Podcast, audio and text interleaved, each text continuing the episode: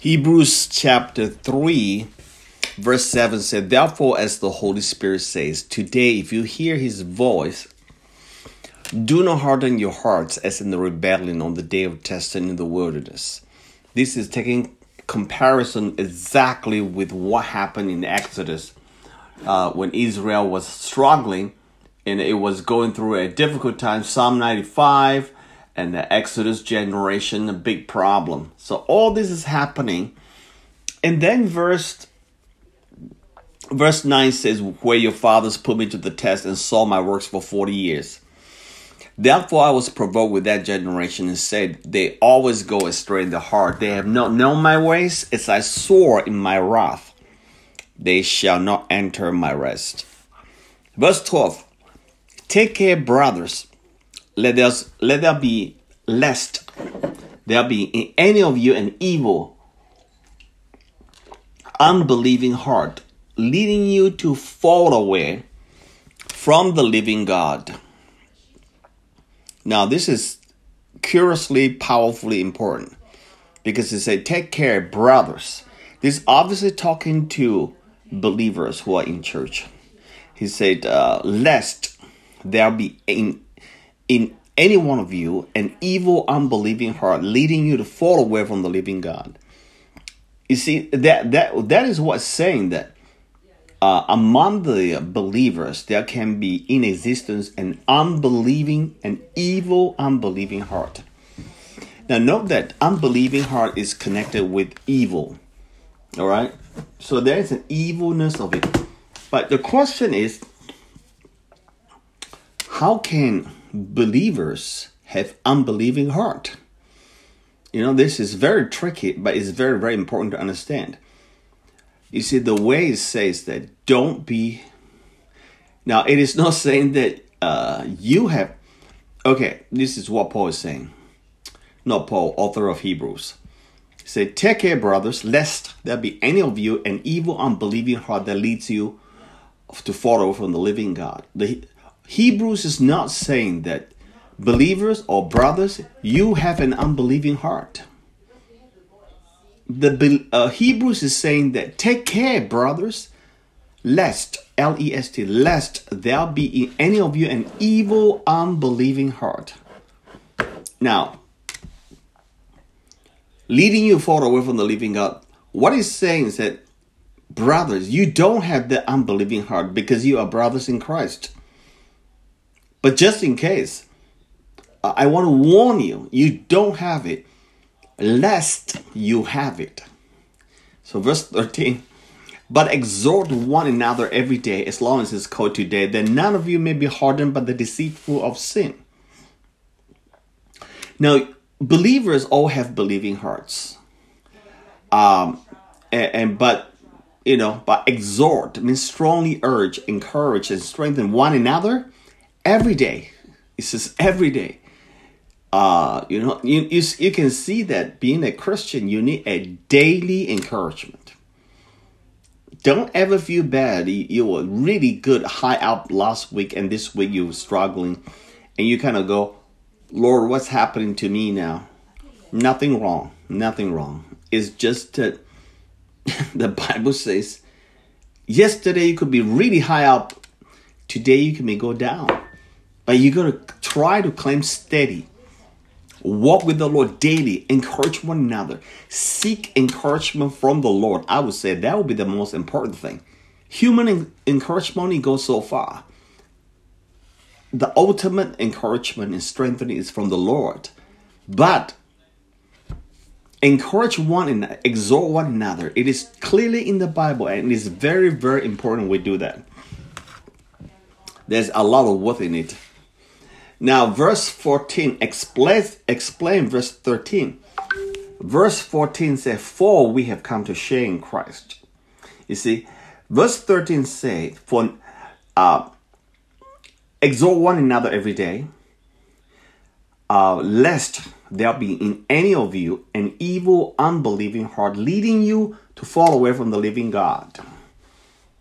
But exhort but exhort one another every day as long as it is called today that none of you may be hardened by the deceitful of sin.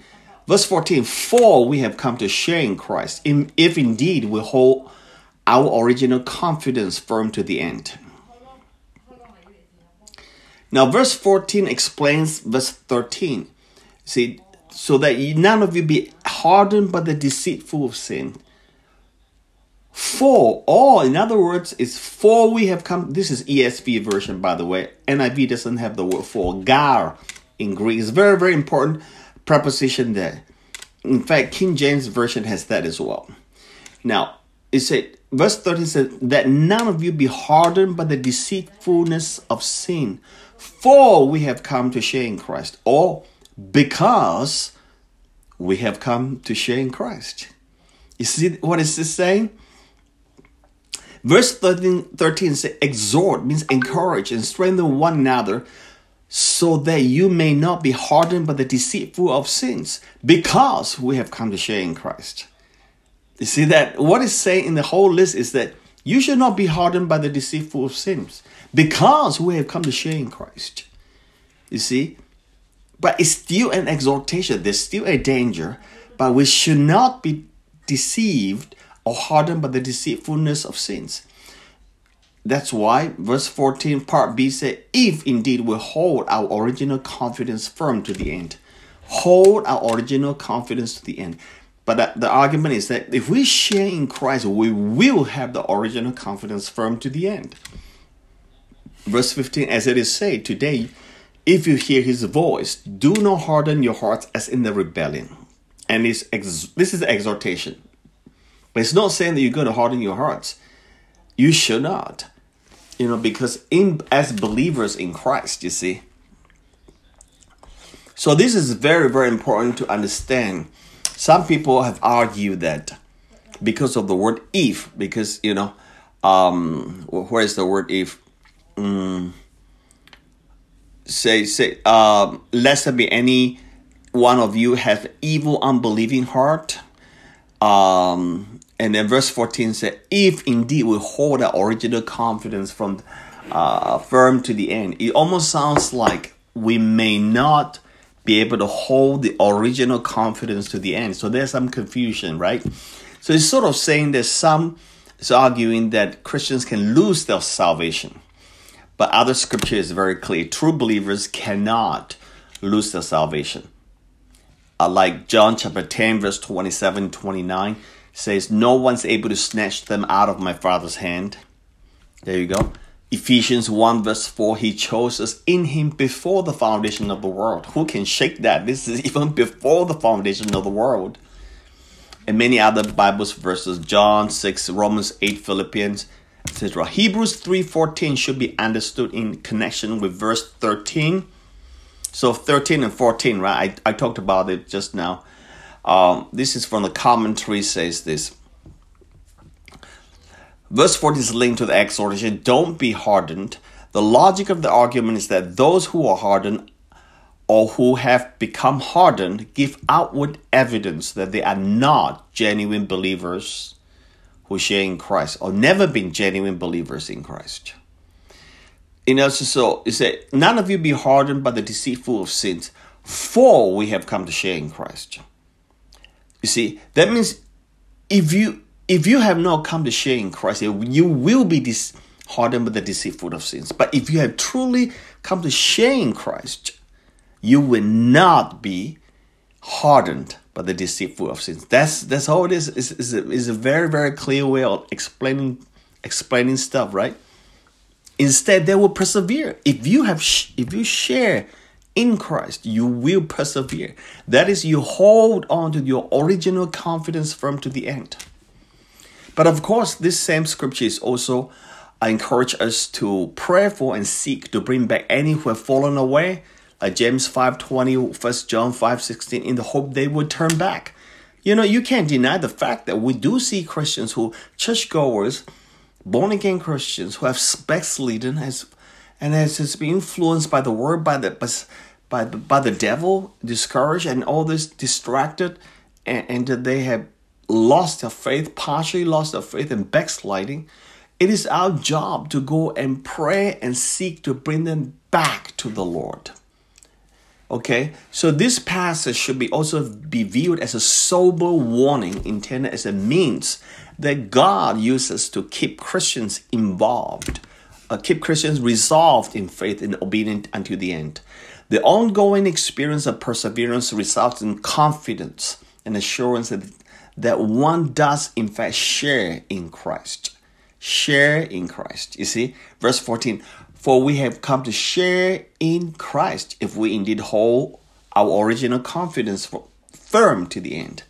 So if we have not come to share in Christ, we will not be able to hold original confidence firm to the end.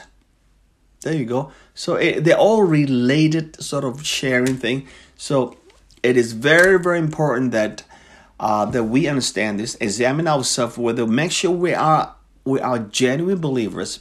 Because if there's no evidence of perseverance in faith and obedience, there's real reason to doubt that such a person has ever been saved.